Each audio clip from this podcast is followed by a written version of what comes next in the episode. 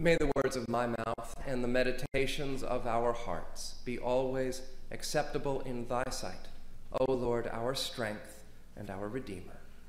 Amen. Please be seated.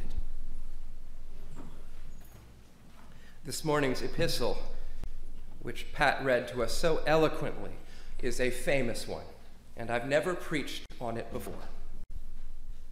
Be strong in the Lord and in the strength of his power.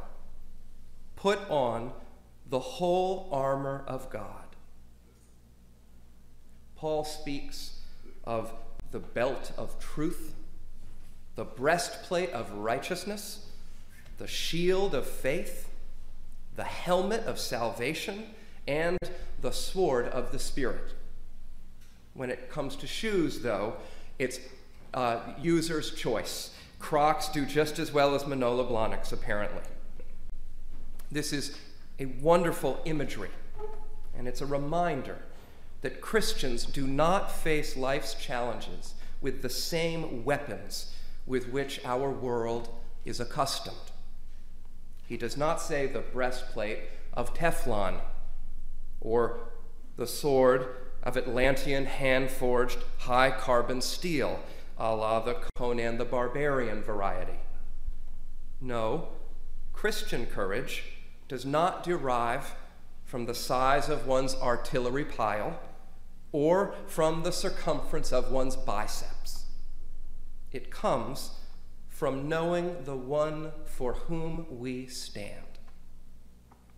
As the psalmist famously puts it, some trust in chariots, some in horses, but we trust in the name of the Lord our God.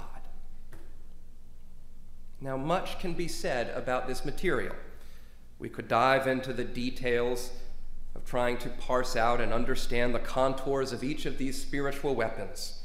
What exactly is a breastplate of righteousness or a belt of truth?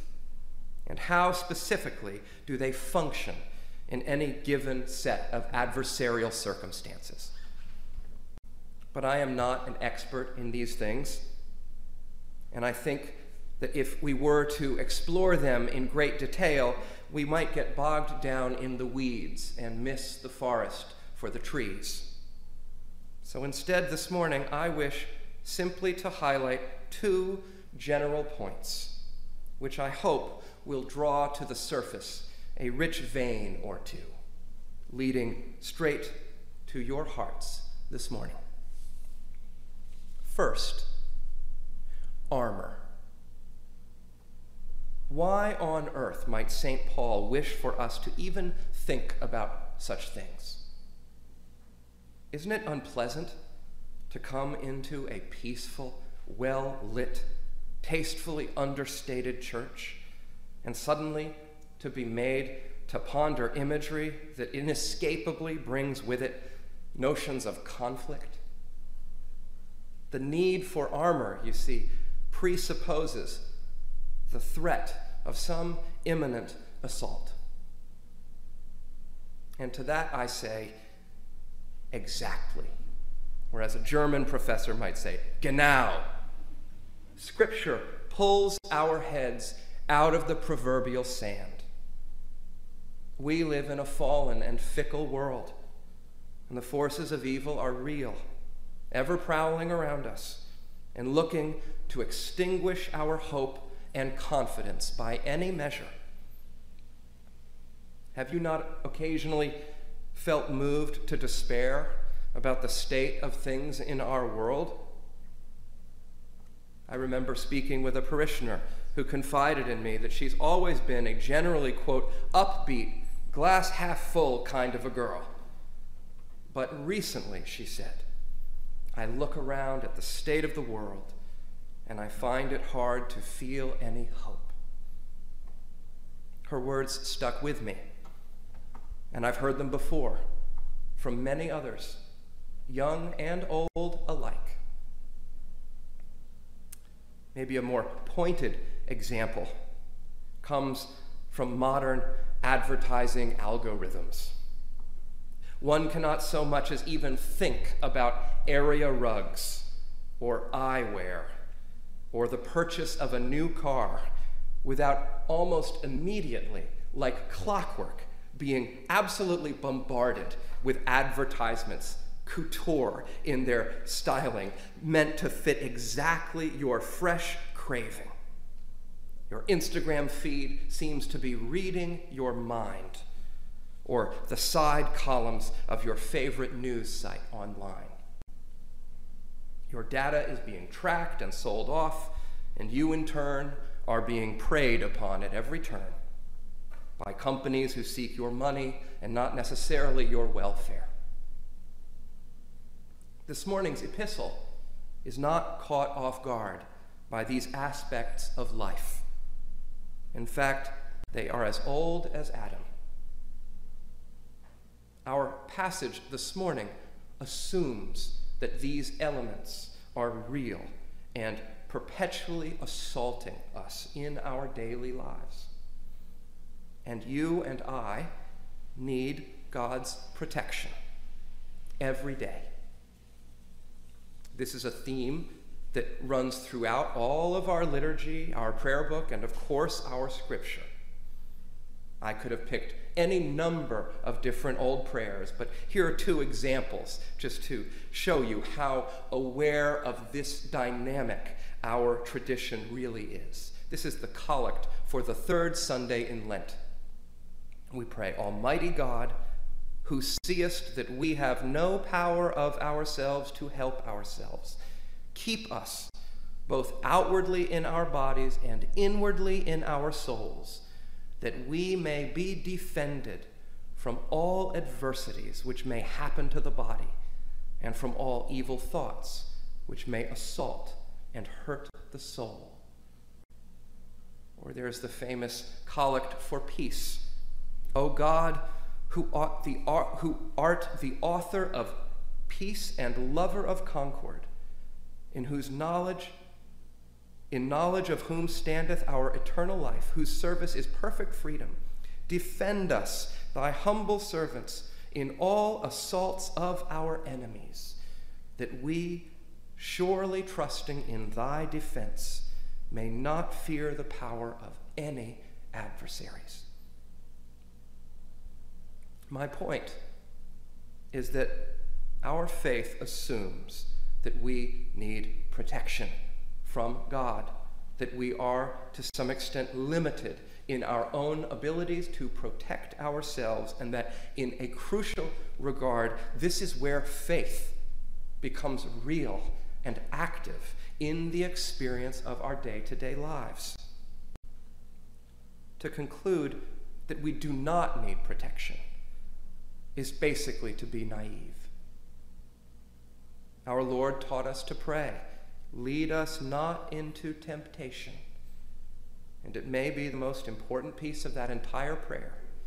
For if that bit is not answered, we are surely sunk. But the second point I want to make is this Paul is writing these words not to cause us each to cower like sniveling children in the corner of our room. No, he is writing to give us courage, to draw us up onto our feet in sure confidence in God's mighty hand. We are not alone in life's assaults, and we are to hold our heads high in the face of every challenge, trusting in the author of our salvation. This is no call to shrink, but to stand up for your Christian convictions with fresh vigor and determination and resolve. I have a brilliant therapist, and I hope you do too. And he recently gave me a new mantra, I think he called it. He said, John, for you, this will be helpful to remember. Run toward the cannons. Run toward the cannons. It's in, been, been in my head all week as I've been thinking about this passage. My favorite old example of this comes from the Disney classic, Sleeping Beauty. I wonder when the last time you watched that is. But you may remember at the very end, Aurora is in her stupor, and Prince Philip is in chains in the dungeon in the basement. And by God's grace, the three fairy godmothers show up and they break him out of his chains. And you would think, aha, now he can escape and make a straight pathway to Princess Aurora to wake her. But no.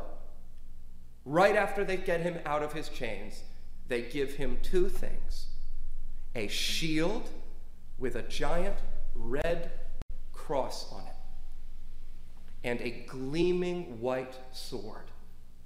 And it's as though the moment he's been set free and arms himself, all of these demonic henchmen begin to descend upon him down the stairs into the dungeon lair. And by God's grace, thanks to the help of this new armor and sword, he's able to fight his way right to the top of the stairs. And then you think, good, he's home free. And no, the moment he steps outside and makes it over the drawbridge, some people from the top of the turrets, they launch these enormous boulders at him. And they're about to come crashing down on his head, and boop, boop, boop, the little uh, fairy godmothers are right there protecting him, and they fire off these little spells. They hit every single boulder, which in turn transforms into a giant opalescent bubble. Boop, boop, boop. And then thorns and bramble spring up on the drawbridge bridge crossing over to where Aurora is. And with his sword, he is able to hack his way through them successfully, undeterred. And then finally, he encounters Maleficent herself who tells him that she will summon all the powers of hell against him. And though he is completely outmatched and has no strength compared to her, in a moment when it looks as though she is indeed going to incinerate him with her flaming breath, he hurls the sword and it hits her right in the chest.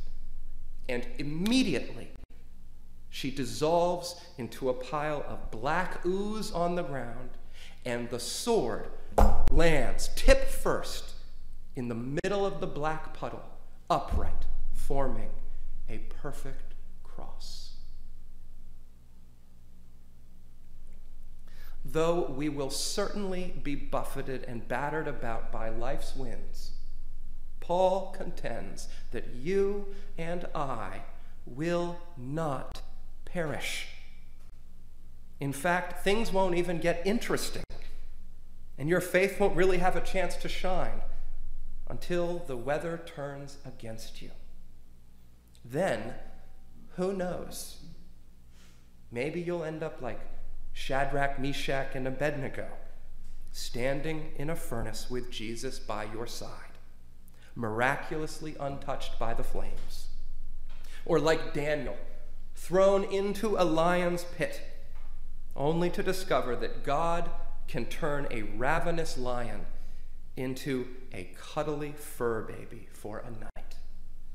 Or like Gideon's army, who simply stand on a hill and watch the approaching enemy turn upon themselves so that Gideon's troops don't even have to pick up a spear to win the battle.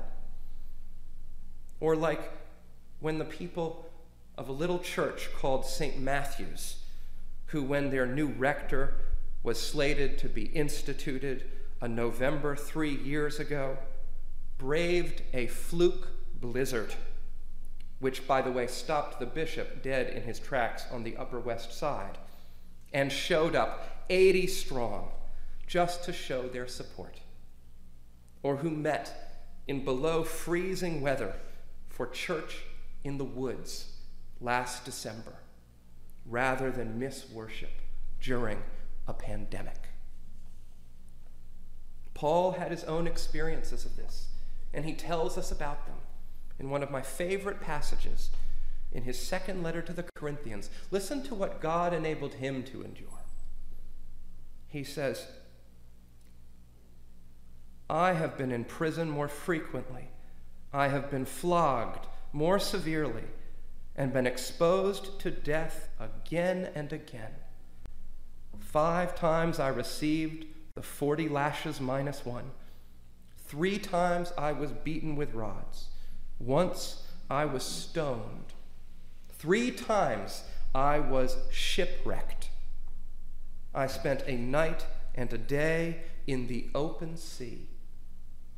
For the record, after the second shipwreck, I'm done.